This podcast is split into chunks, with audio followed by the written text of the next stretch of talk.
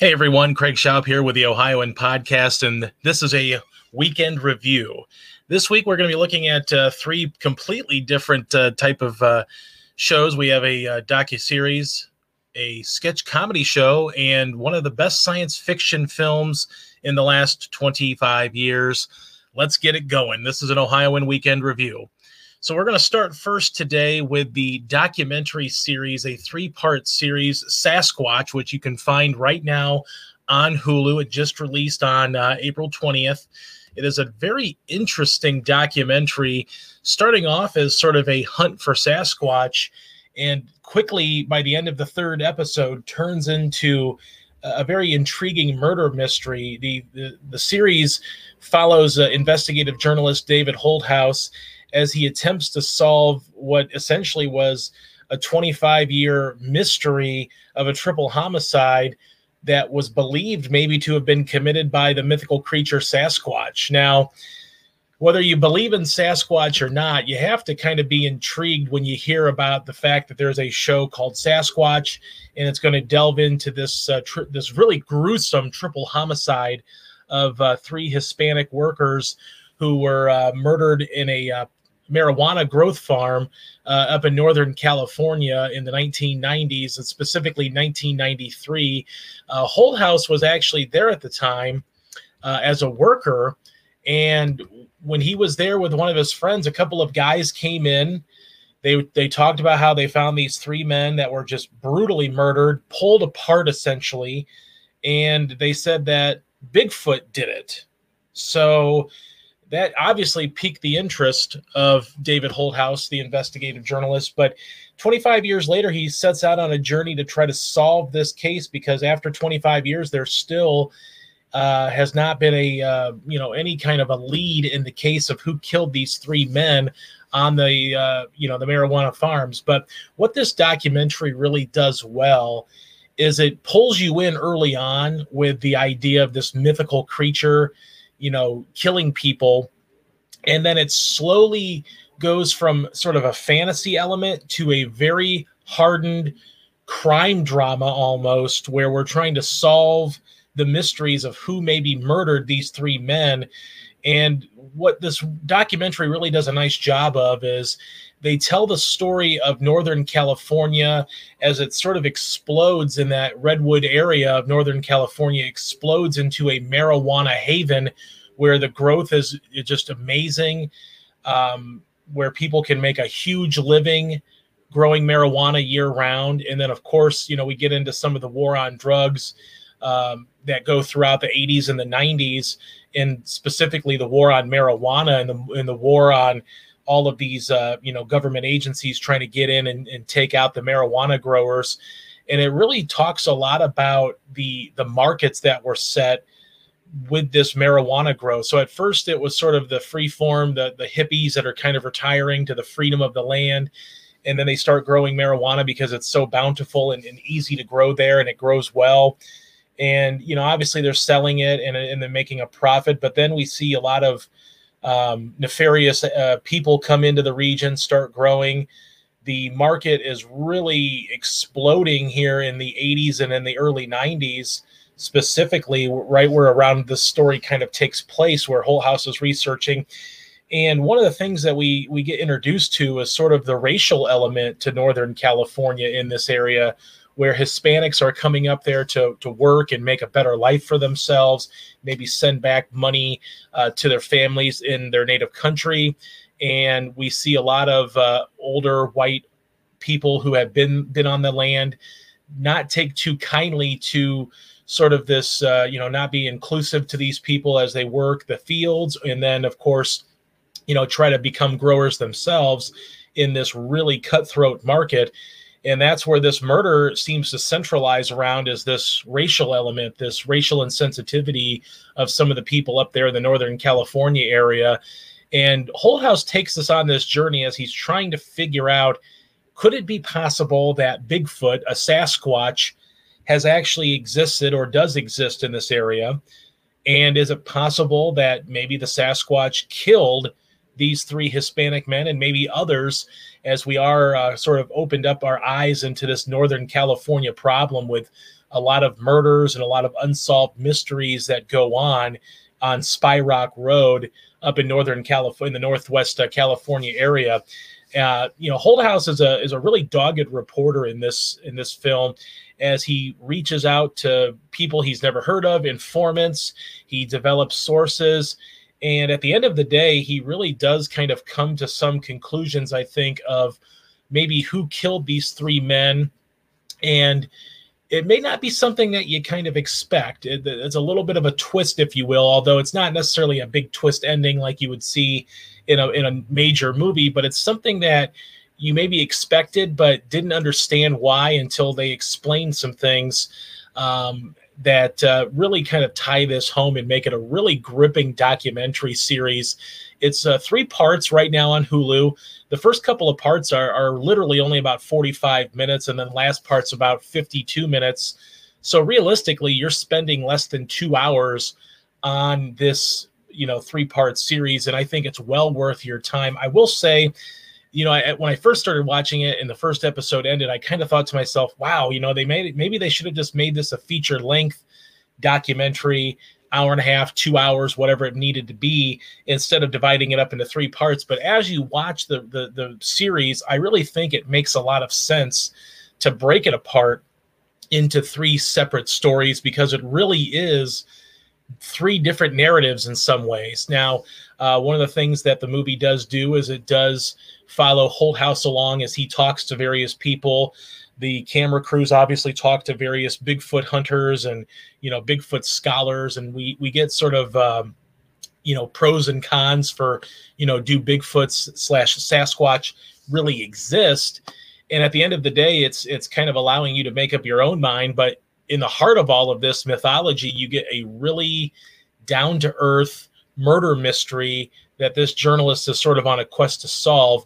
Uh, I will say that you know it it maybe fails to reach that perfection level for me because it does leave one maybe loose end story that you could probably tie up on your own. Uh, but it does leave one sort of loose end story that didn't really, you know, match. It didn't really get a, resolution to it after we discover the resolution of the actual triple homicide. So, uh, I do have to say though, a huge recommendation for Sasquatch, the TV miniseries. I am giving this three and a half stars out of four. So. Go out and see this is on Hulu right now. It just released on April 20th. It is well worth the less than two hours of your time that you have to invest. Now, moving along in probably maybe a, a, completely different avenue here is a sketch comedy show, a Black Lady sketch show. Um, and right now you can stream the first season and the first episode of season two, which just released on April 23rd. But I'm telling you, this show is consistently funny throughout. I'm giving you an update on season one as we get into season two. And one thing that I really enjoy about this show, and it's uh, you know star Robin Thede, is they they bring in a lot of great guest stars. They have different sketch shows, but they also have one sort of central story that they sort of follow throughout the season uh, that you know consistently gets funny over and over again. Sometimes on sketch shows, I think the fear is is that sometimes the uh, the running sketches or the running gags will get a little bit overwhelming, and you're just a little bit too much, and you don't like it. But in this case, uh, it's sort of an end of the world theme where these women are stuck with stuck with each other inside a home as the world is sort of destroyed. And each episode we sort of get a little glimpse into that life and how things work and you know the, the fights and the bickering and, and everything that kind of come with that. And it's a really funny funny show overall. Robin Thede does a terrific job of sort of leading the cast, if you will. But this is really a multi-layered cast of, of great, talented actresses. Uh, not just Robin Thede, but Gabrielle Dennis, Ashley Nicole Black, Quinta Brunson. All through all four of those women just do a stellar job with ver- playing various characters, and of course they do have um, you know, guest stars as most sketch comedy shows you would come to expect. Angela Bassett makes a cameo early on in this series. Uh, Issa Rae from Insecure also um, is someone you may uh, you may know. Phil LaMarr, a great talented comedian, also in there, Nicole Byer, David Alan Grier. So they really, you know, they they really spared no expense to bring in great stars. Uh, this is a, a, terrific, a terrific, fun show. Uh, it was nominated for three Emmys uh, last year, and it's really well worth your time. I would say that. Um, you know, for some people, maybe the jokes you might not get because you know there's sometimes they can be really niche and inside jokes, but um, at the end of the day, it's consistently funny. The actresses really commit to each character they play, whether they're playing just a normal everyday Los Angeles Californian or if they're playing like a princess or whatever it may be. They do a great job of telling a fun story in a short amount of time. Uh, highly recommend a Black Lady sketch show. I am giving it three and a half stars. Definitely go out and watch it. Uh, like I said, season one you can currently watch on HBO Max. Season two just kicked off on on April 23rd, and you can watch that next day on HBO Max if you do not have a cable subscription to HBO to watch it live. But definitely well worth your time to see just a talented, talented cast of actresses go to work and have a lot of fun on screen while bringing a lot of joy to yourself when you get to watch it as well. So, like I said, three and a half stars for a Black Lady sketch show. Now, as I uh, like to do here each week, I like to highlight something free in our free stream section. Not everybody can afford to, you know, pay for subscriptions to streaming services. Some people may ha- or may not have cut the cord on cable, but each week I like to try to look at something that you can stream for free, albeit with ads in all likelihood, but something definitely worth your time. And what I chose this week was the 2002 masterpiece Minority Report. Now, this is a, uh, Tom Cruise, Steven Spielberg partnership. Really, I think kind of an underrated film from 2002 and also from that last from that decade. You can currently watch this for free on Pluto TV on demand or if you do have paid subscriptions, you can also watch Minority Report uh, currently on Paramount Plus. Either way you can watch it. I definitely suggest you uh, you watch this. It's uh, adapted from a short story uh, from philip k. Dick a, a famous science fiction writer. Uh, basically this film tells the story of a future where police are able to arrest murderers before they commit crimes uh, they have precogs that uh, look into the future and can see when people are getting ready to commit crimes a wooden ball is ejected into a machine and they pick it out and they see the name and then they can go arrest that person uh, to prevent the crimes. So, the what the film really kind of does though is it talks about, you know, is it okay to do this? Is pre-crime, which is what this is called, is it really worth it? Is it really something that we should, you know, invest in? Is it something that really makes sense? It really asks tough questions about morality and ethics. And I think what Steven Spielberg does here, and this is really one of his better films, uh, th- this film in Munich, probably two of his best films in the last 25, 30 years, or at least two of my favorites anyway. Um, it's it's part science fiction, high wire action epic, but then it's also grounded in this very interesting tale of morality and whether or not if we had access to technology like this, would we want to be able to do this? Because in the film, Tom Cruise, who plays sort of the lead uh, detective in the uh, Washington, D.C. pre crime unit, is essentially framed for murder. And unfortunately, the way the the bad guys sort of frame him as it makes the precog, um, you know, future tellers believe that it's actually happening and that he's going to kill this man. And for Cruise, then he goes from being the pre pre crime leader to being on the run. And it just tells a really gorgeous looking action set you know set pieces. Uh, as i said you know tom cruise you know as far as action stars go it's tough to beat tom cruise in an action film because he can tell the story he can do the physicality and they do it well and steven spielberg of course does this very well working from a scott frank screenplay uh, like I said, a very underrated film. I think you know it did generate an Oscar nomination, but this is a the type of film that really I think was was really overlooked only nominated in sound editing you know back in 2000 at the 2003 oscars. Really kind of a slap in the face to me uh, given the great visual effects the beautiful cinematography not to mention the great storytelling in the screenplay and of course the best picture. It should have been a nominee for best picture in my opinion. Uh, this was a movie that also made my uh, top 10 of the decade list from the 2000s it's a extremely entertaining film, but also grounded with a great story. So, as I said before, you can see this for free on Pluto TV, or you, if you have a subscription, you can watch it on Paramount Plus without commercials, or unless you have the commercial uh, free, the commercial experience, Paramount Plus. Either way, you can watch it. I highly recommend you do. I am giving Minority Report four stars out of four this is Craig Schaub with the Ohioan Podcast, and these have been your Ohioan Weekend Reviews. Hey, everybody, welcome back to the Ohioan Podcast. Uh, Craig Schaub here, uh, and I'm joined by Bob Garver. Bob, our New York City film critic. Happy Monday. Happy Monday, Monday after the Oscars. And we'll get into that a little bit later. But uh, first, we're going to talk about some movies as we normally do here. Uh, the first one is a reboot of the Mortal Kombat franchise. Of course, the first movie in 1995 uh, probably shows a little bit of its age. Uh, here we have a 2021 reboot you can see in theaters or on HBO Max for uh, 30 days. What did you think about Mortal Kombat, the R rated blood and guts Mortal Kombat, Bob?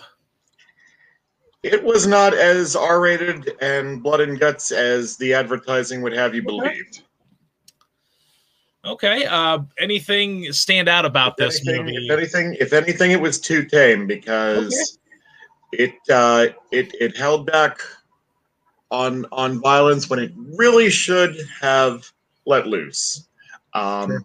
There was there was one scene involving the character uh, Kung Lao's hat uh, that was in keeping with the spirit that I wanted to um, that I wanted the the movie to uh, retain from the video game. But aside from that, it was surprisingly. This is a surprisingly uh, boring, lifeless movie. Um, now there is a character uh, on the good guy side named Kano, played by Josh Lawson, and a character on the bad guy side, uh, voiced by Damon um, Herriman, uh, named Kabal, and they brought a lot of life to the movie. I'm I'm not uh, I'm not trashing them. I think they're a lot of people's favorite characters in this movie but this was not this was not the movie that was able to to let loose the way that it either thought it was or claimed it was. You know, uh, do you have to be a fan of the Mortal Kombat games or pre, you know, the previous movie to to kind of appreciate this, or can you go in just kind of absorbing what it is and you know make up your decision based on just it, what it, how it does standing alone as its own movie? Um, I think you need to know something about the background of the characters. Um, yeah, you, you need to you need to go in uh, knowing who the characters are because when they when they say their names, it's supposed to get a reaction. Sure. And did you have any kind of positive reaction? I mean, you know, in a movie like this, you, you're maybe expecting some unique kills, much like you would get some over the top kills in the video game did that deliver at least for the for the in this movie? It it delivered in exactly one scene and not a lot of others. Okay, I was really let down in that department. Okay, so a little bit disappointing overall. Do you have uh, an overall score or overall grade D. for this movie? I'm giving this, I'm giving this movie a D. Okay. Uh, Kano Kano is great. Kabal is great. One scene is great, and aside from that, it is a lousy movie. Ooh, okay, well, it sounds pretty brutal. I might have to check it out on HBO Max, but no, uh, that's the problem. It's not brutal enough. Okay. Well, you know, if you're gonna go if you're gonna go R rated, you might as well go over the top R rated, and unfortunately, it doesn't sound like they did that. Okay. All right, Bob. Well, a D for Mortal Kombat. So maybe you might want to skip that or find something different. Uh, there may be something else here. What about uh, this next movie? Um, Demon Slayer, the movie. Uh, tell us a little bit about this movie. Okay, now I should start off by saying that anime is is not my genre, uh, okay. especially joining this uh, series apparently in the middle This Okay. is uh, such and such a, uh, I think, TV show, uh, the movie. So, so I'm not I'm not familiar with these characters. I was coming in very much blind, uh, so that may have affected my opinion of the movie. Um, that said, I thought it really dragged. I thought the characters um, talked too much, and even some of the fight sequences um, seemed to have run their course, and they they kept going somewhat to their detriment. Okay. Now this is a an anime film. So what about the voice acting? Anything stand out as far as the voice cast goes? Or was it just kind of mundane by the books anime, or you know, was it at least interesting to look at? Maybe interesting to hear. Um, I saw the um, the subtitled version. Uh, Okay. I couldn't uh, I couldn't make make a lot uh, out of uh, out of the voice acting from Sure. the uh, clearly uh, Japanese actors. Uh, but clearly, a lot of passion was delivered was uh, put into a lot of lines toward the end. So you know, is it harder, you know, maybe to judge this movie? Does it maybe score a little bit less because you you are, like you said, kind of jumping into the middle of it, or just as a standalone film, didn't it sounded like you didn't really like it to begin with anyway? that's that's pretty much true. I'm I'm giving it a C minus, but um, I mean, ta take that from from the source. I mean, I liked Mortal Kombat going in. I had no opinion on on this going in. Sure. Um, I will say this movie made. Um, I, I don't have the numbers right in front of me, but this movie made, I believe, 19 million to uh, Mortal Kombat's like 22 million Right. uh, which is very impressive considering I'd never heard of this property before. Sure. And it's uh, playing on barely half the screens as Mortal Kombat. Frankly, I would have liked to have seen an upset at the box office Okay. because it, it would have been uh, it, it would have been interesting. It would have given us something to uh, to really talk about. It might have even represented a, uh, a surge for uh, for anime properties in general going forward. Sure. Um, do you think this is, um, you know, having watched this film and, and you know maybe getting a chance to explore this world for the first time? Are you get, are you interested in maybe looking at some of the other properties involved with this, or are you just kind of a, a one off? You've seen the film and now you're moving on. Uh, I'm I'm I'm not going to uh, to continue with this property, but it makes a good effort, I suppose. Okay. All right, Bob. So uh, we've talked about the movies. So let's get into the Oscars. I I'm sure you probably have quite a bit to say. Um, I think what I'll do is I'll, I'll let you start. Overall, maybe we can talk a little bit about the telecast um, and then also some of the huge surprises. But what was your overall impression of the telecast from start to finish? Well, uh, clearly this was a ceremony set at a very important moment in time, and uh, it skewed very much toward the uh, serious slash respectable side uh, for the majority of the ceremony. It started to get kind of weird toward the end, uh, especially with that uh, completely unnecessary uh, bit where the uh, I didn't catch the gentleman's name, but uh, he was playing a game with the celebrities in the audience where they had to guess uh, if a if a certain song that was being played um, was an Oscar winner, nominee, or not nominated. And uh, I think that could have been cut from the ceremony. I would have much rather seen the nominated songs performed. Uh, apparently, they were performed on the show's pre-show, yeah. and uh, I did not. I did not see that, and I did watch uh, ABC. I believe it was ABC's version of the pre-show. Uh, so I don't know where those where those songs were Okay. because I was looking forward to seeing them. I did not see a single performance. Yeah, I, I have to agree with you. The the the filler. I mean, essentially, it's filler space, which I'm I'm not sure why they they felt like with a broadcast that usually goes three and a half hours or three at least three hours, but usually three and a half to more hours. I kind of felt like the the idea of having these songs just as a filler, you know, guess the song if it was nominated or not or won an Oscar just seemed out of place. Um, but what did you think about the opener when Regina King is coming in?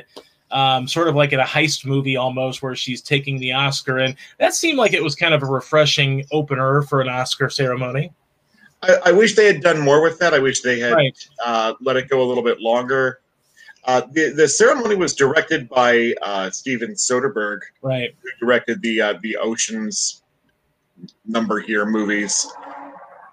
Uh, so I can see why they included a sequence like that, but it was it was too brief. By the time I made the connection, uh, the, the segment was over. Sure. Yeah, it wasn't a bad opener. It was something different, new, which was nice. You know, as opposed to sort of the whether it could be a you know an opening long monologue or you know maybe a bunch of comedy or whatever it may be. So it was kind of refreshing to have sort of a movie opener for a movie awards show. Um, but I think you're like you're you're right though. It kind of comes and goes very quickly, uh, and then they get right into the show. Um, format in the show obviously was going to be different because of COVID, and you can't really do the sort of the the normal things. But there were a couple of things that stood out to me, and I want to get your opinion on this. The first big thing that stood out and that was kind of jarring was Best Picture was announced around 9 p.m., which, you know, if you're an early bed person, that might not be a bad thing, but, or I'm sorry, Best Director, I'm sorry. Best Director was announced at that time. And you're normally that's the second to last award that's announced on the Oscars show.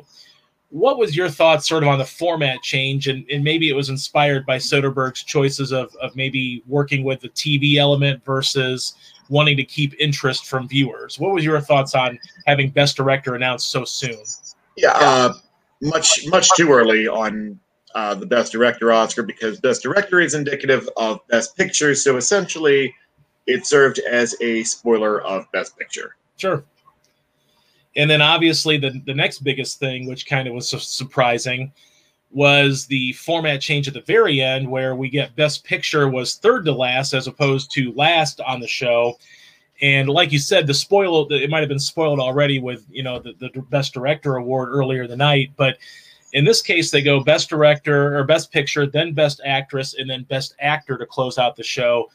Now my thought was the reason why they closed out Best Actor as a from a production side is they figured there was going to be a certain winner of Best Actor, and they wanted it to sort of be a, a celebratory victory, and that being, of course, Chadwick Boseman, who of course passed away last year from cancer.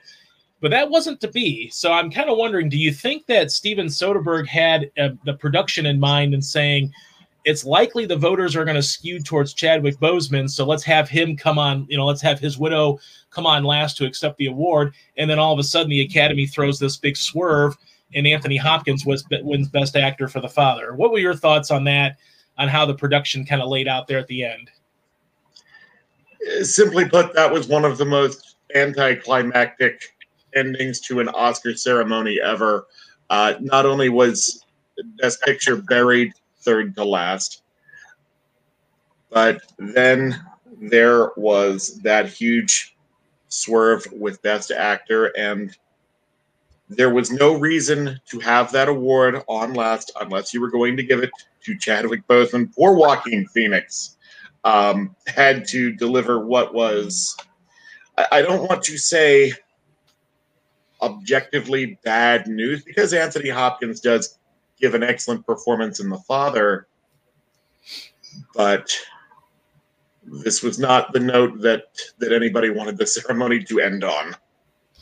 How surprised were you? I mean, I, am still stunned. One hundred percent surprised because I think most people believed Boseman was going to win anyway. Whether they announced that award at 8 p.m. or 9:30 or 11 o'clock, I think most people believe Boseman it was his award to win, not just because it was a posthumous award to kind of, you know, award this man who had passed away, but because he gave a great performance. So most people thought it's it's his to lose. And then, you know, we know Anthony Hopkins is a legend and not this is nothing against Anthony Hopkins. It certainly is not his fault. But how I mean, are you can, is this out of all the things that we've seen at the Oscars, whether it's you know Green Book winning Best Picture when a lot of people didn't couldn't understand why, or you know the the gaff with you know announcing uh, La La Land over Moonlight. Where does this kind of rank in sort of the pantheon of, of biggest flubs, whether it's a mistake made on stage or just the Academy messing up? I mean, it's not it's not technically a mistake, so I right. can't I, I can't I can't get as mad about it as as as the La La Land Moonlight business, but um, the the comment I made on Facebook, and and I know you saw that I wrote this. This was this was possibly even more wrong than the time they literally got it wrong. right, right. I mean, would would it have been different if on a best subjective actor? level. Would it have been different though if Best Actor was announced when it normally is, which is usually third to last? Would it would it would the would the air out of the sail come out as much had it been announced before Best Director and before Best Picture, or does it matter because of the because of what everybody expected was going to happen? Air air was going to come out of the sale, but it it would have seemed like a like a more um, respectable decision to just not not play with its position in the ceremony. Right. Now, obviously, there was some. The, the biggest, I think, the next biggest thing for me that was really strange was how they presented the awards. Um, you know, and in years past, they've done this where they've talked about each individual person, you know, whether it be an actor and just, oh, you know, this is who I worked with and they're a great actor, actress, whatever. But this time around, instead of showing clips for all of these uh, awards, they showed clips for certain ones and not for others. Uh, prime example is they did not show clips leading into the awards for visual effects, production design, cinematography.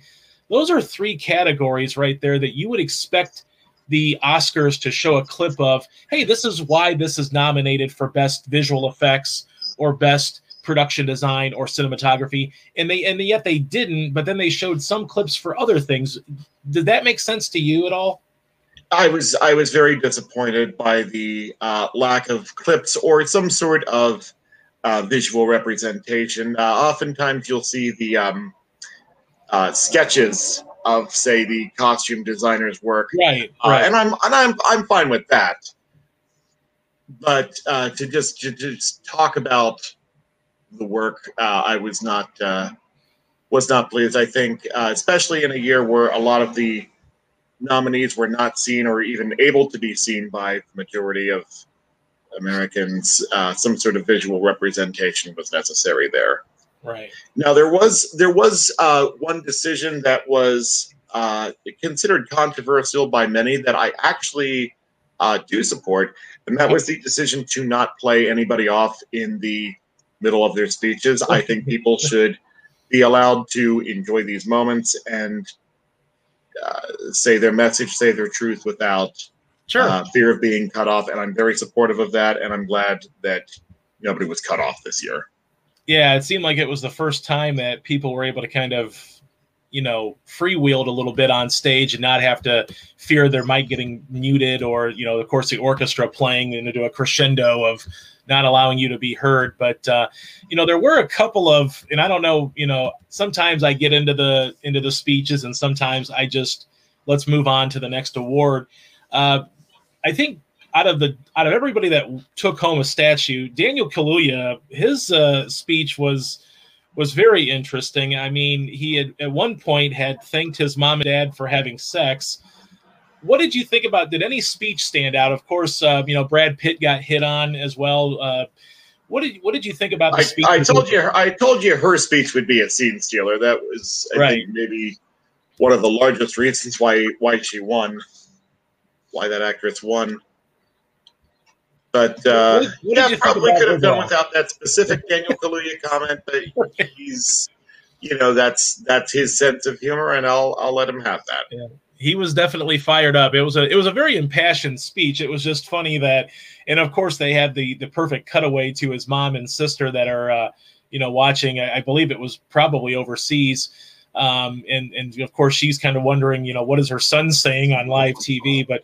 Uh, very interesting. It was sort of, you know, in, in some ways the, the telecast was fine, and then in some ways it was sort of uneven and just weird.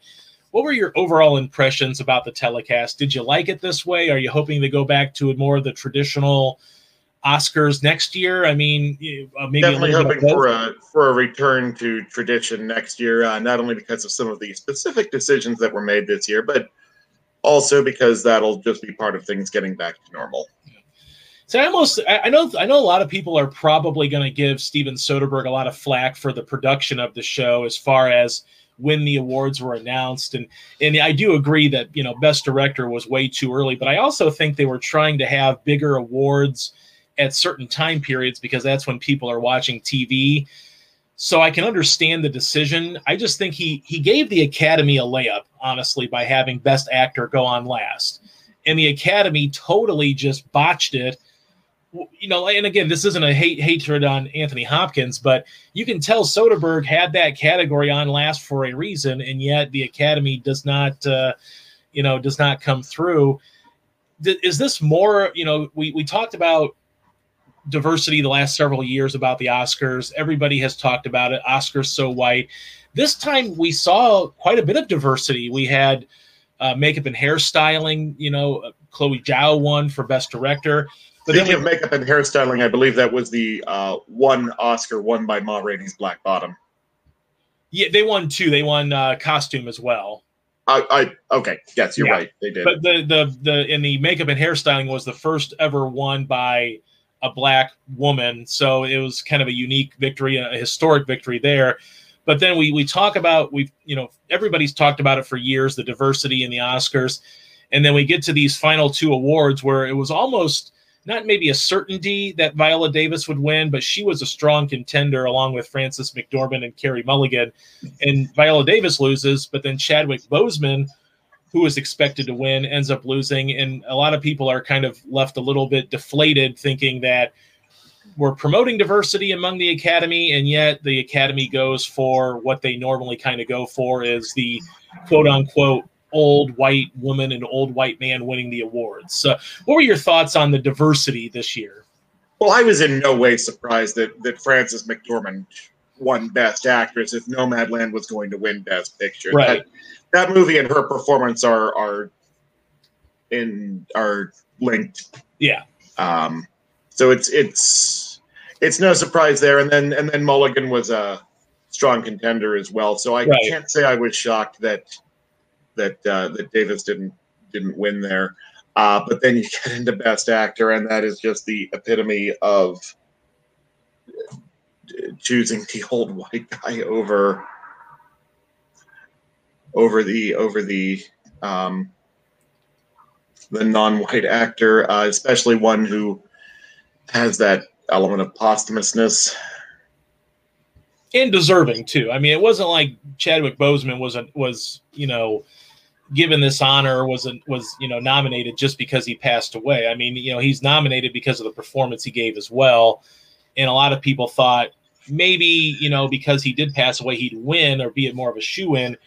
But it just seems like you know we're going to get another one of these. Oh, the Academy's going to do better. We're going to be more diverse. We're going to bring in more diversity among our voters. But I mean, does do things like this really change? I, th- I think there was good momentum built with you know some of the people that were winning last night, but then when you get to these big awards, and they ended it all. Yes, it, eh, you know these big awards go to these people, and again, it's nothing against Frances McDormand. I love Frances McDormand.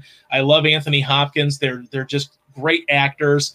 They're well deserving of all their you know accolades, but in these cases, it just seems like when there's an opportunity that knocks the academy has generally not answered the door, unfortunately, over the years. Exactly, and this was quite possibly the the epitome of of that issue. Sure. Any this other is, things? This will, this will haunt them for a long time. Right.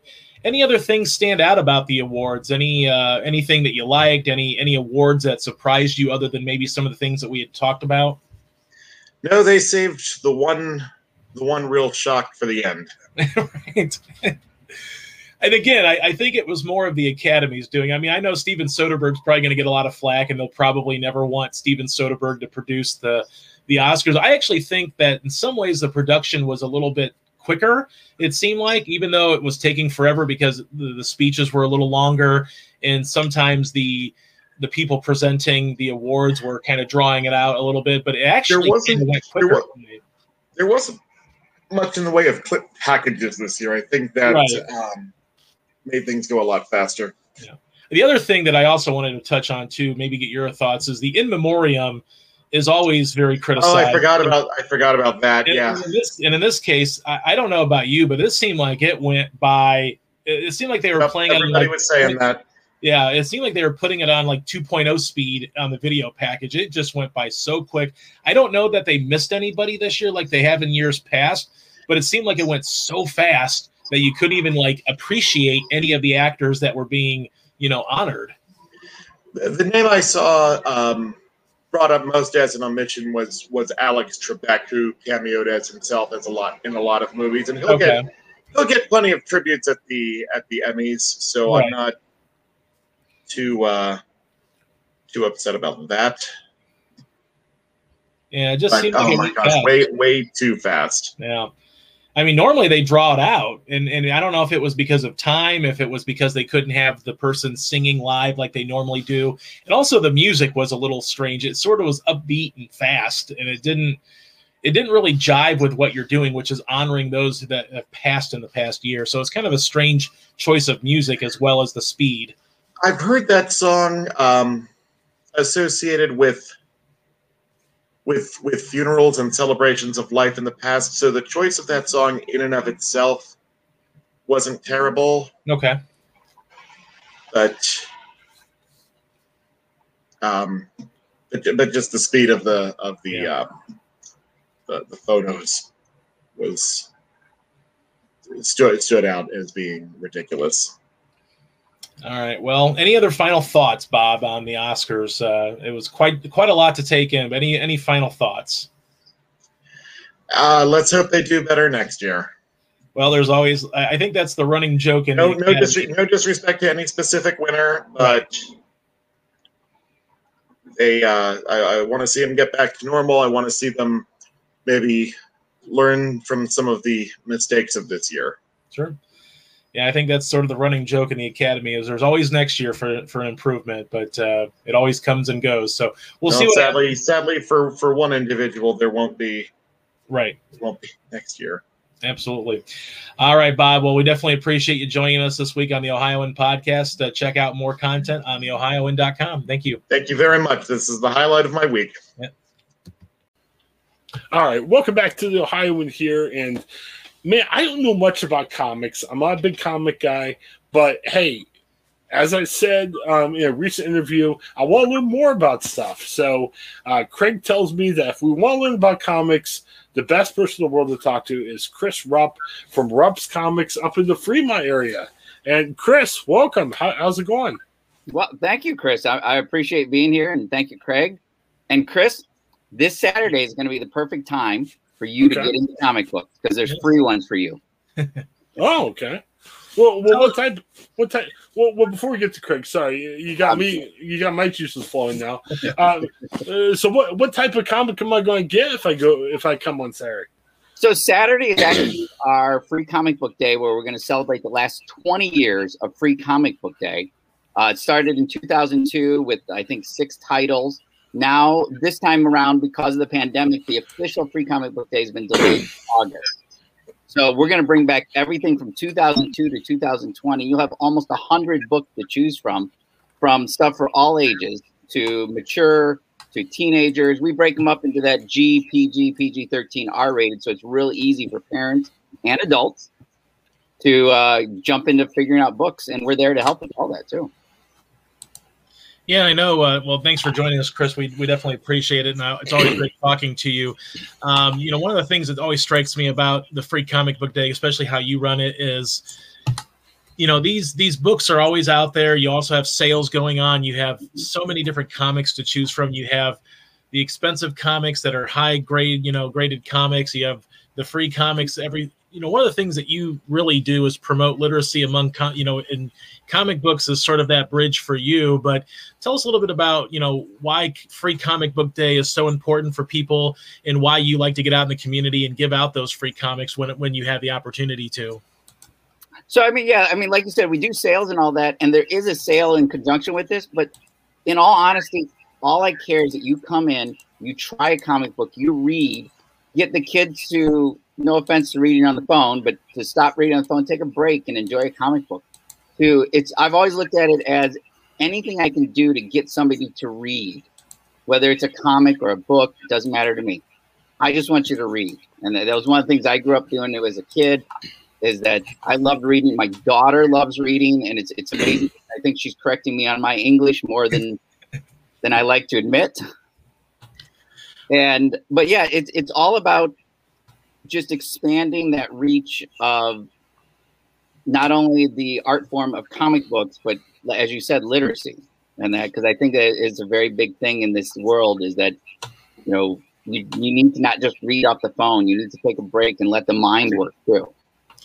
Well, I know, uh, you know, going to the store and, and seeing some of the free books that you've had over the years, you know, we're, we're talking about some some high profile books too. We're not talking about some generic book that, you know, distributors want to just get rid of. Tell us a little bit about some of the free books that, you know, maybe some of the characters or some of the popular, you know, things that people might see and think, wow, I can't believe that's free. Tell us a little bit about some of those books. Yeah, we've got everything from every publisher. It, it's there's on an average year there are 30 publishers, 40 publishers that participate in this, and it's everything from your Spider-Mans, your Batmans, to Power Rangers, to stuff you've never heard of but looks cool. And then there's there's everything that even gets into the book world. So there's stuff from the lit uh, from you know the latest hot novels that are being translated into comic books. Um, it's one of those things that everybody's always shocked sometimes when they hear this movie or TV show. It, it's a comic book, and that it started Umbrella Academy. As much as it's a superhero thing, it was a comic book first. You know, Locke and Key, which is you know the season two is coming out later this year. Locke and Key is a, is a comic book over ten years ago. so it's like there's so many things that that play into comic books that they don't even realize are from comic books. Absolutely. It's a great way for people to kind of get sort of an origin story or just maybe mm-hmm. expand on their love for a show while, you know, getting a chance to read, like you said. Um, now, I know you're a big collector. You obviously sell books at the store. You have a humongous stockpile in the basement. You store comic books and other things in your warehouse. Tell us a little bit about what you've been up to recently. Um, you know, has COVID slowed down your collecting and, and being able to, to to buy. You know, you go to various parts of the country looking for books. You're always buying. That's sort of your motto. But mm-hmm. what have you been doing recently, and, and has that changed at all with COVID? I'm, I'm still always buying. have you uh, found anything, any gems lately? Oh my god, it's like in the last um, six, I'd say since October, I've purchased uh, six major collections, over sixty thousand books in total. Um, it, it had everything from first Captain America in there, Avengers number four, to you know the first Invincible, first Walking Dead. Uh, I bought one guy's entire. He has every Star Wars book ever produced since 1977. Um, there's, you know, I bought an ASM one over the holidays. Uh, I'm sorry, Amazing Spider-Man one. Um, there's, yeah, I mean, the Avengers four, which is first Captain America, is actually not only first Captain America, but the first time in 30 years that I've ever owned this book. I'm sorry, well, 49 years actually, but 30 years in business.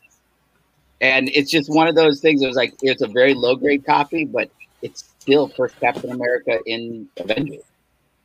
Absolutely. Now, obviously, those are the key books, as we as you may hear those those mm-hmm. terminology and in, in comic book world key books, where first appearances, whatever it may be.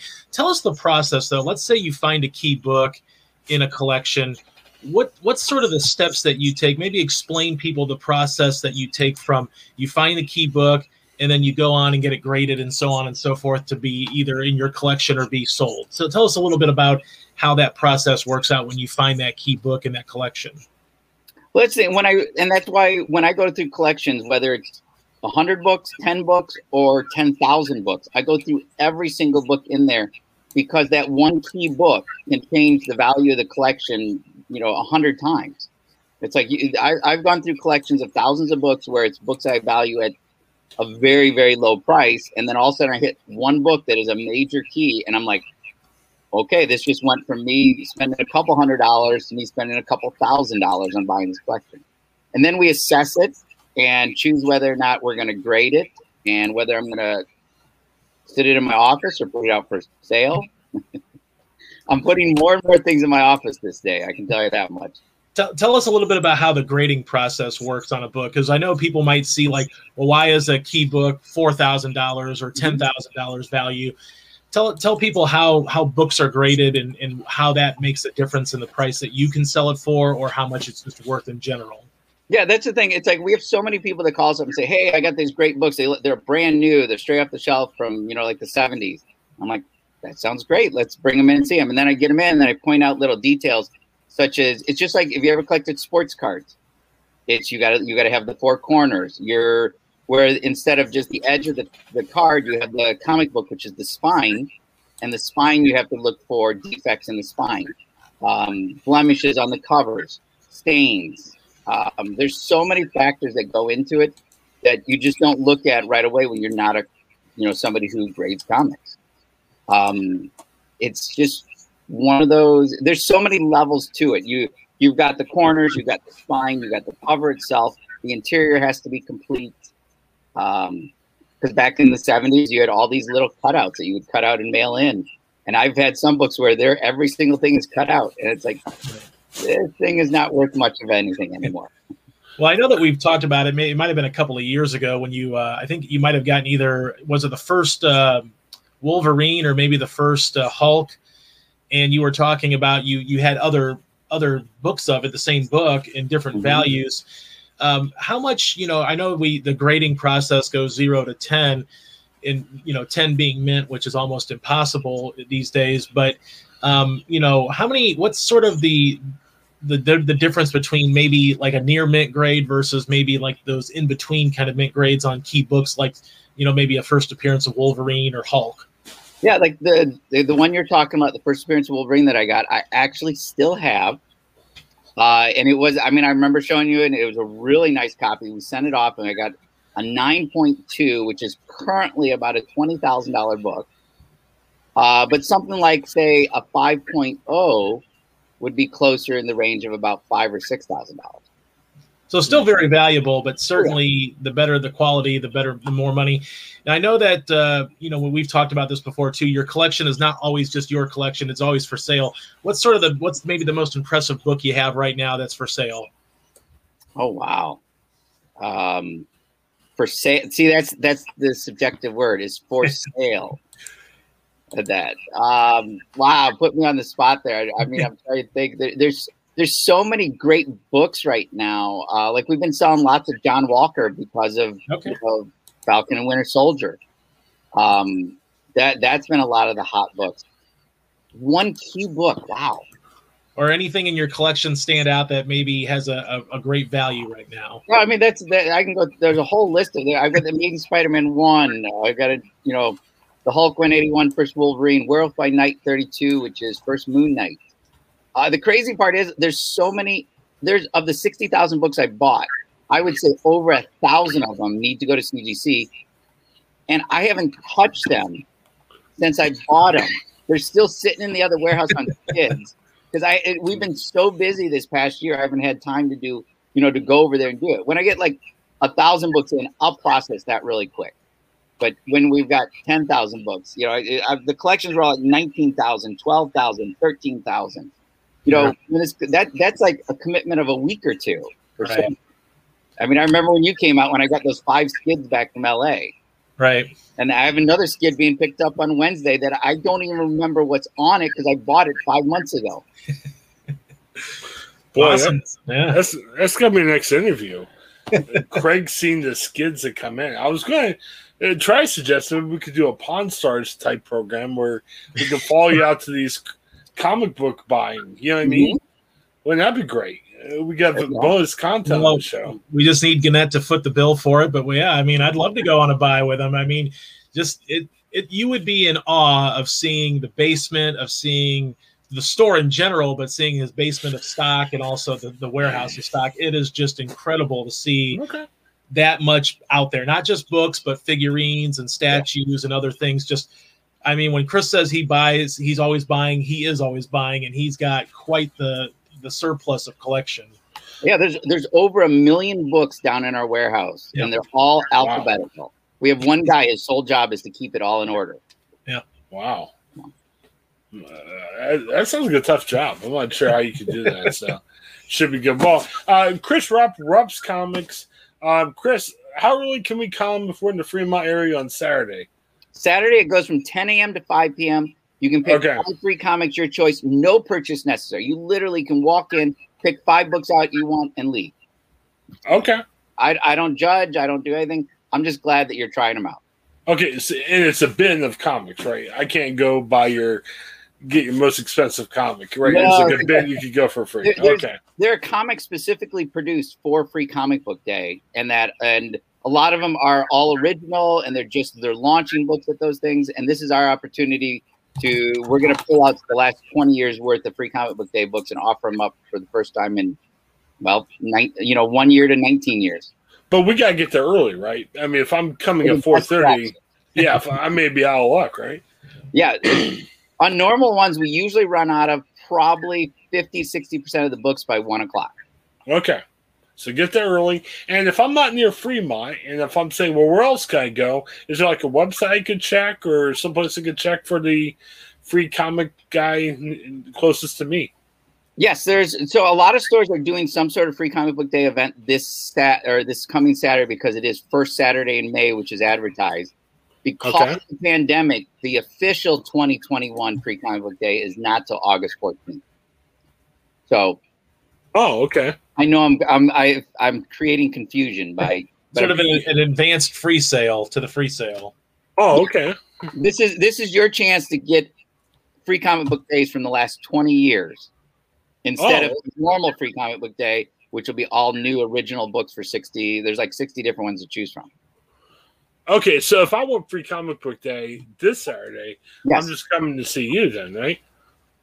Me and i do know of some friends that are also doing it. Uh, I'm, i know pack rat down in columbus is doing something. Um, i'm pretty i don't know if i'm trying to think of other ones in the ohio area and that. And uh, but just check with your local store. If not august 14th every store in the country will be uh, doing free comic book day and there's a freecomicbookday.com website Yes, I was just going to mention that. So yeah, check that out. Uh, give Chris a call. And Chris, what a great reason we need to have you back on again to talk about comics. I got questions about comics and movies. It's going to be a big thing. I'm Oh, if has talked about me at all, it's like we, whenever he interviews me, I'm like, we, we'll like talk maybe 20 minutes of the interview and an hour and a half of movies, TV shows. Oh man, how exciting! You get lost you get lost there with them. I'm telling you, it's it's a great experience. Any anybody that can should go to Fremont to see the store and talk. It's a it's a great it's a great experience. Well, thank. oh, I'm sorry. Well, I'm just going to say, Chris, thanks for your time. Yeah. We will have you back on soon. There's uh, so many more questions I have for you, but uh, our time's short today. But thanks, Chris. Hang out for a second afterwards. And everyone else, thanks for checking out the Ohioan have a great day. Back here on Ohioan, and Craig, the news has been depressing. I can name at least one story that's really been sad, not just as what we do as journalists, but really affected me personally. But you know what, Craig? There are some other stories that make me really happy. Um, it sounds weird, but you know, like I've said this in the past, just as a dumb joke. I fall in love with a news story. I want to marry a news story. Well, if I had to propose to a news story today, it would be the story from Brand Eating, talking about how Stouffer's. And I'm not a big Stouffer's guy. I'm not anti-Stouffer's. I'm not pro-Stouffer's. They're releasing a combination mac and cheese lasagna. So two of my favorite foods coming together. I guess it's only going to be available online only, but man, Craig, I, I don't know. I, are you a fan of lasagna and mac and cheese by itself, and are you excited about this? I'm I'm a big fan of both by themselves. I am not interested in a combination of lasagna mac, Hmm. uh, and here's why. I am a I am sort of a, uh, a divided eater where I do not Yeah. like a lot of things together. Um, now I'll mix some vegetables in with something or whatever it may be, or or, or taking a, a singular bite of like a a vegetable and like a potato or something is fine with me. But I guess where I kind of draw the line would be with macaroni and cheese and red sauce. I don't think that's a good Oh. combination. And essentially, that's what you'd be getting. Now, I know you might say, well, what if you what if you go to a potluck and these two items are there separately and you put them on your plate and maybe they they kind of come together a little bit in a touching situation. That might be a little bit more one thing but eating them together not really my cup of tea. I'm not I, I macaroni and cheese i don't put like ketchup on it like some people do. I don't put you know i don't want red sauce or you know anything like that on it. If meat gets into it then that's fine but i'm a no-go on the red sauce mixing in with the macaroni and cheese. That's just is not my thing Are you a sauce guy or is it?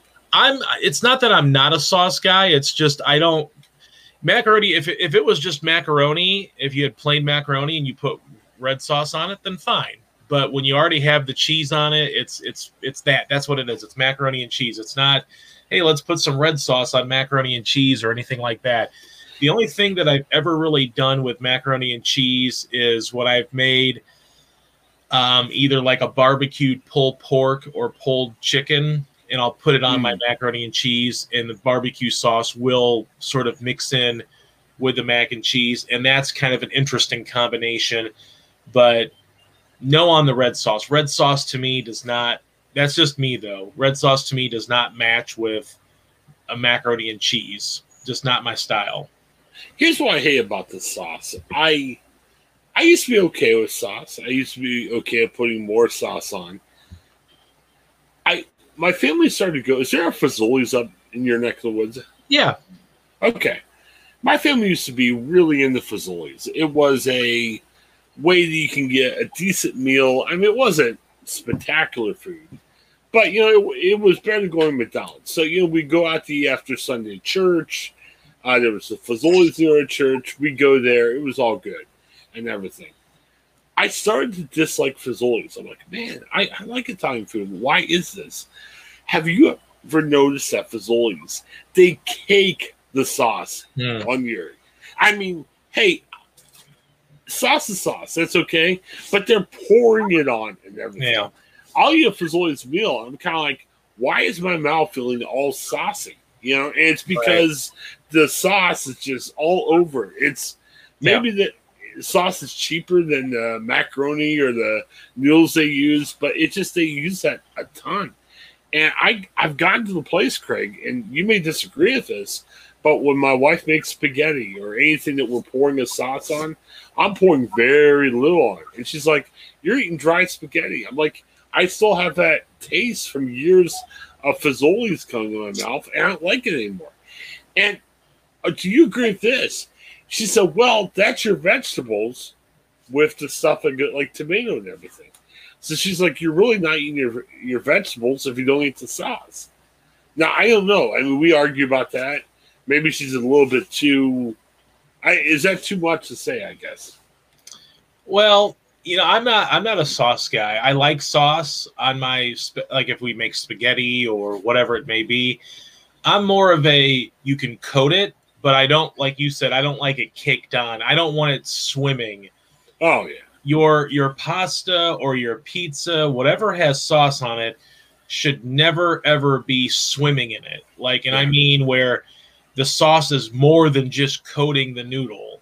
Like Yeah. there are some people that you know the way the way my wife I I love the way my wife makes spaghetti and I never thought about this before, but she actually would make the spaghetti and pour the sauce in and then mix it together. So you would Mm. coat the noodles and you wouldn't you know have like the moat of sauce. It would be coated and then you could eat it like that. Whereas some people some people take That's the a fried pasta put it on the plate and then pour the sauce over top which is Yeah. perfectly fine.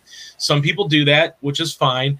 I like the the way that my wife does it. I, and i started doing that myself when i make it. So um but i don't want sauce to just be sw- i don't want there to be like swimming in sauce i don't like my i don't like pizza that has too much sauce i'd rather go lighter Yeah. on the sauce because you, you don't want to bite into pizza and have sauce explode like that Oh, yeah. i hate i hate when that happens It's gross. Like, I want a small little layer of sauce where you can taste it and you get it, but I don't want to bite into a piece of pizza and have the sauce just explode out the sides.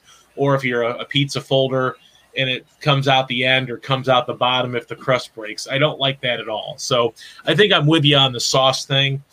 Um, and yeah, sometimes you can have sort of those jarring experiences at a restaurant or something where it makes you change. Like you know, I used to love. My mom used to make tuna noodles where you know you make like egg noodles, you put some tuna in it, like cream of mushroom, and mix Yeah. it together and make it like a almost like a casserole. And then one time she put like way too much tuna in. It was like big chunks of tuna, like big big pieces of it.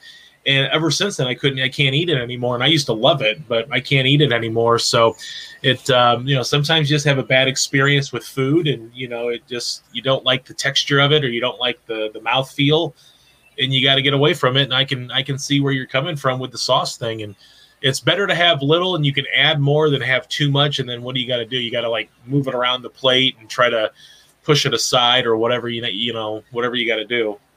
Well, and we eat out a little bit more than we should, just based on schedules and Right. uh, you know when my wife has you know projects. It's hard to kind of have her make supper and then work on projects and everything. Uh, you know, my 14 year old is picky. He doesn't want to go that many places.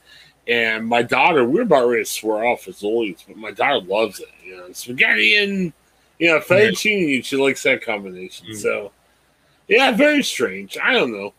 Let's know what you think about that. Um, I I don't know. I guess to conclude our discussion about the Stouffer's, yeah, selfishly it sounds good, but why not just get a macaroni and cheese meal and a lasagna meal and eat half of each?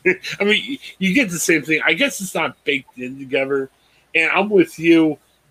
I'm a little curious what that baked in together taste would be like. Yeah. I kind of feel like the macaroni and cheese is going to get lost in all of this. Like Probably. the photo, the photo they show makes it seem like there's a a healthy layer of it, but I kind of wonder. We, we always look at you know food food photos always look better than what they actually Yes. are, and I get the sense that because this is a lasagna, and it looks like there is just a ton of red sauce underneath the the bottom layer. I kind of feel like that's going to be pressed down a lot more and you're not even going to know that the mac and cheese is even there maybe and i mean it, hopefully it is but um you know i, I kind of wonder if you're even going to notice the macaroni and cheese and it's going to get overpowered by all the lasagna red sauce that's going on in it Well, you know, a lot of people are going to the office, back to the office sometime this summer. You know, your work microwave is not going to. It's you're right. It's not going to look like that No. after you get your work microwave. It's going to look gross. yeah It's tough. Well, we just lost our Stouffer's endorsement deal, but hey, it's okay. Prove us wrong. Send us some. It'll be good. So, all right. Thanks for checking out the Ohioan. Let us know what you think. Uh, let us know what food stories we could talk about. We're always up for food. As you can tell, I've eaten some food in my life. So let us know. We'll be glad to talk about it. Uh, we'll be back soon with another segment. Hey, this is Chris. Before we get to the show, let me tell you a little bit about Anchor. Anchor is our way of we record podcasts. Fantastic. Let me tell you why. It's easy. It's free. There are creation tools that we can record and edit your podcast right from your phone and your computer. Anchor will distribute your podcast for you, so it can be heard on such um, providers as Spotify, Apple Podcasts, and many, many more. You can make money from your podcast with no minimum listenership. It's everything you need in a podcast and so much more. Check out Anchor, and you can find it all in one place. Download the free Anchor app or go to anchor.fm to get started. Anchor, it's a fantastic way of creating your first podcast and making it work.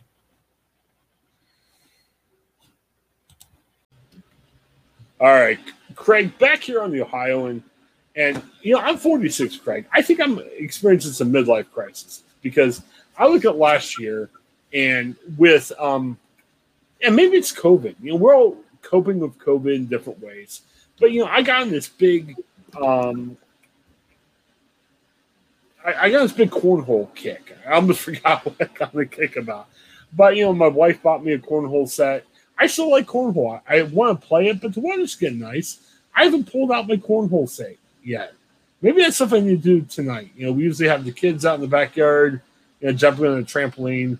Maybe I could bring out my cornhole whole set. Yeah. But you know, I, I, I'm interested in cornhole. I've got interested in other stuff, and then what was this? Um, we started our daily part of this podcast in January, and there was a week where, my goodness, we had multiple segments a day on Twitch, and we, we have a Twitch account. And I'll be honest, if you're out there going, yeah, where has these guys been on Twitch? Uh, we're getting more guests, which is great. And that's where we wanted to be. But our guests at 645 don't want to be on camera. Um, they're a little bit concerned about, hey, you know, if it's a woman, they're like, hey, uh, you know, I, I got bedhead going on. Maybe I'll have my makeup on or whatever. Um, me, I just crawl in bed and turn the camera on. But I can see for women, it might be a different thing. So because of that, it's been harder for us to go on Twitch.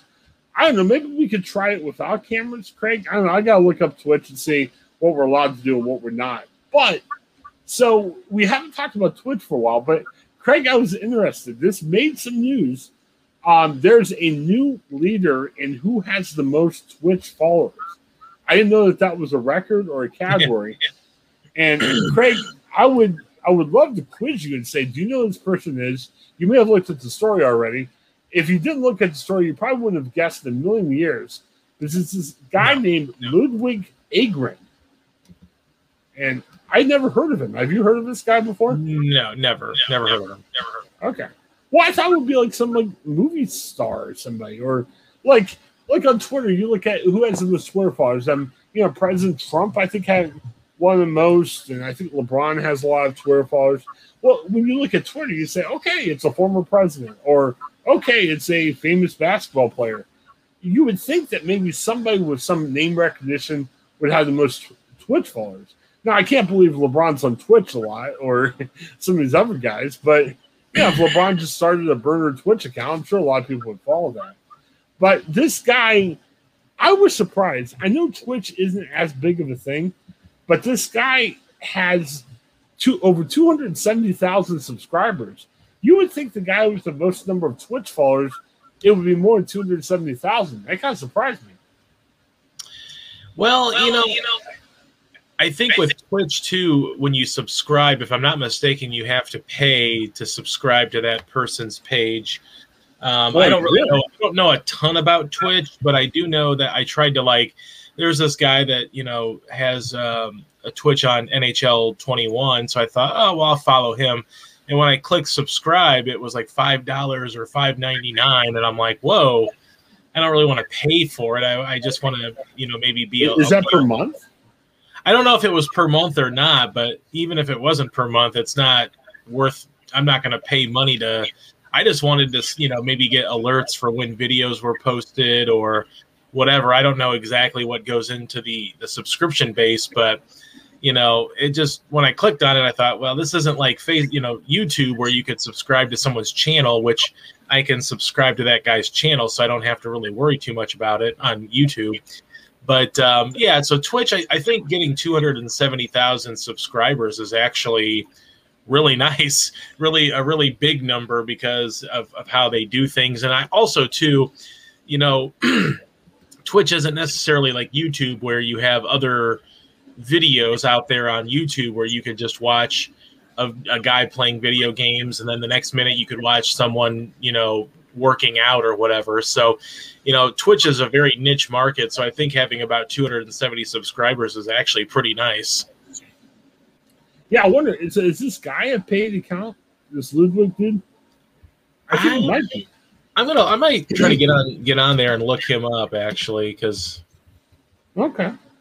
Yeah, because I'm a little curious. I'm kind of curious about it. Um, but yeah, you know, like I said, you know, I tried yesterday to because I was I was just on there just kind of randomly. I don't get on all the time, but I was on there. I thought, well, you know, I'll get on there and, and see what's going on. And I watched a video, and or I guess it was more of a live stream. Um, but when I hit when I tried to hit subscribe, it wanted me to pay for it. I'm like, well, I just I can't justify paying to watch someone play a game. Um, so I just decided to to kind of forget that. But okay. well, here's the interesting thing, Craig. we have to correct ourselves a little bit. I realize this with uh, Twitch. So there's two different things you could do. You could follow somebody on Twitch. Okay. So you could be alerted to their videos and everything. But it's kind of like you know we have here with Gannett. There's like a paywall. So apparently, either you can either put all your videos behind this paywall, or some of your videos behind the paywall. Okay. It's not, I, I clicked on the Ludwig um, page. You can follow him, and he actually has 2.7 million followers. Okay. But the subscribers, the paid ones, uh, he has over 270,000. So get this, and I'm seeing on Ludwig, it's 4.99 per month and renews monthly. Now apparently he just did this push in the last month or so, but do the math, Craig. 270,000 subscribers at 4.99 a month. Yeah. He's Doing doing, over a million last month. Yeah, he, he's doing he, he's doing really well for himself. I mean, wow, that's that's incredible. I mean, wow. Well, You- no, no. I've read that he is donating at least some of the money to charity, which is fine. And look, hey, we're, we're all trying to be businessmen. I mean, you know, if people would subscribe to the Ohioan on Twitch, maybe we should do that. Maybe that could be our money making uh, source. But I, but no, it, it's just it's interesting just to see. Um, here's what I don't get about Twitch, and the main brunt of it is you're watching somebody play video games. So yeah, you might want to pick up tips. I gotta be honest, when the new Madden football game comes out, sometimes I go to Twitch not to. I'll watch a couple minutes. I'll even have the volume down because I just want to see what the graphics look like, or see what the animations look like and everything. But Right. again, that's me participating at five minutes at a time. And I, I couldn't tell you what I was watching. I just typed in Madden, first thing that came up, I go click. You know, it could have been my video from the past. I, I don't know what the case is.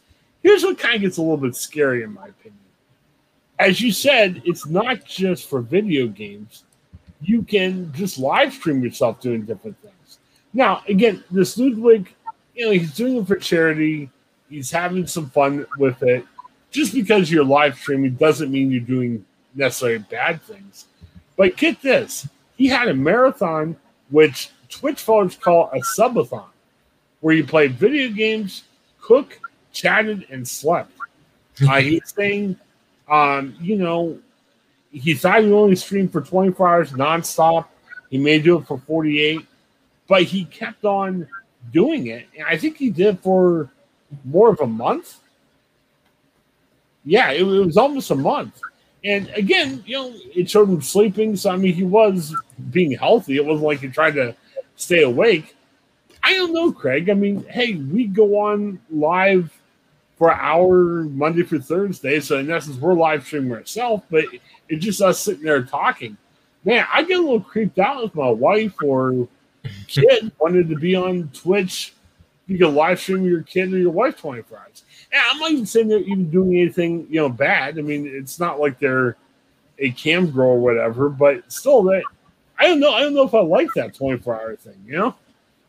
Yeah, I mean, you know, you certainly lose a lot of privacy. This guy obviously doesn't mind doing this, and you know, I think I don't think anybody would care what I do in a 24 hour period or even what you would do. I think a lot of it is, you know, these a lot of these people, and I I will say this too about the uh, the subscription stuff to Twitch. Um, you know, I, I actually watched an HBO Sports uh, show that kind of talked a little bit about video gamers and stuff, and a lot of these kids make make a lot of hay by teaching kids how to play video games. So they're coaches for people who are entering tournaments, things like that. And maybe that this is part of it where, you know, you can charge this one kid charge like $75 an hour for to, to be a coach for video games. And maybe they look at this, you know, Twitch stuff as being, I can subscribe for $5 a month and watch this guy play. And he's probably going to spoil some of the, you know the harder things and say this is how you should beat this game or this is how you should beat you know this part of the game so they probably look at it as more of an educational thing that they they, they can then apply to if they're video game you know savants as well that maybe they they enter tournaments for cash prizes and maybe that's what they look at this like Have you ever done this? I, I actually bought a microphone, and we talked about. I, I have a couple Twitch videos up of me talking. They're they're amateurish at best, but you know, you have you ever done the online gaming where you know you put in a Madden game or a hockey game, and you can actually play against different people? Man, that's one of the scariest things in the world. Have you ever done that? I have, but I have to admit, I'm I'm kind of a boring video gamer. I play sports video games primarily, but there was there was times where I would play, uh, way back when, probably to the PlayStation 3 era, I would play online a little bit. This was before they had the PlayStation Plus stuff and all that, um, where you had to pay to play online. So there were times where I did play online. I never got on the microphone. I never really had a microphone. I didn't talk trash. I would hear people, you know, but I never really got online and talked trash, whether it's playing a game or you know, playing a, a, fighting game or whatever it may be, a war game or whatever. Uh, but yeah, yeah, you definitely. I've heard many times where people, you know, get on there and it's it's pretty bad. But no, I, it's been a while since I've done it, and when I did it, it wasn't. I wasn't talking trash because I didn't have a microphone on. I was just listening in to what they were saying. Well, and, and people get really on you. I mean, They do. I thought it was kind of cool. Like, I thought, man, what would it look like? Because if you're playing like a hockey game by yourself, you're controlling the person with the puck, if you, or you're controlling one person on defense, and that's it. You can switch off and everything, but a lot of times you let the computer control the goalie, so it's pretty much computer controlled. But Right. I, I got this kick once where I said, man, it would be fun to go into a room where there's 12 different hockey gamers out there. So everybody controls their own game person on. You, you know what I mean? Right. Like, so there's no computer controlled. Somebody's controlling the goalie and everything else. So I put myself on defense. And I'm just having fun, just going shooting the puck, passing everything else. But man, people were yelling at me because they're like, "You're not controlling your zone in hockey." Right. So they wanted you to play like if you were playing NHL hockey. And right. I'm like, I, you know, I'm a fan, but I I don't know, you know, left defenseman techniques or what zone you should cover or everything else. And it just, I mean, it's not just the people who get mad if you don't play well. You know, people are, you, you know, I guess you expect to study the the rule book or you know look at techniques and everything. Maybe I should have called my guy John Tortorella and said, "Hey, John, I'm playing this online game. How should I play left wing?" It just Yeah. it's crazy. they take it very seriously. So yeah, it's uh, you know they want you to play the right way. They don't want you to just go, go out there and go rogue and have fun. You know, they want you to like play strategic hockey on there, which is you know kind of like well, I guess for some people they they want they want the, they want it that way because you win you know, you know cards and things like that where you can you know get, make your team better and things for online. So they don't want to lose and obviously they don't want the shame of losing anyway. So yeah, I guess uh, I guess you learned your lesson there, huh? But it's an online video game. Yeah, you're probably playing with some kids too. But the older you get, it's an online video game. I mean, it's not. Right. You know, be lucky you have that time to do that, and probably shame yourself because you're probably like, "What things didn't I do that were more productive than doing that?" right. But if you're that, I mean, just enjoy the time you have, and if you want to take it seriously, take it seriously. But stop yelling at people. My goodness, it doesn't matter if you win or lose or whatever. It's just, I don't know, just crazy times. so, I think we're just too old for Twitch. I don't know. Maybe, Yeah. maybe I'll see. Hey, I'm wondering if there would be a makes sense if we if we go on Twitch. I mean, I, I guess we could go on if our guest is one want to be on. They'll just turn their camera off, right? Yeah, I mean that's that's possible. You know, they can do that. Okay. I'll have to talk to uh, somebody about that. Well, again, thanks for checking out the show. Uh, Craig and I are here each morning. We are releasing three segments each morning, and we may change it. We might make it four. We're trying to have a more cohesive show.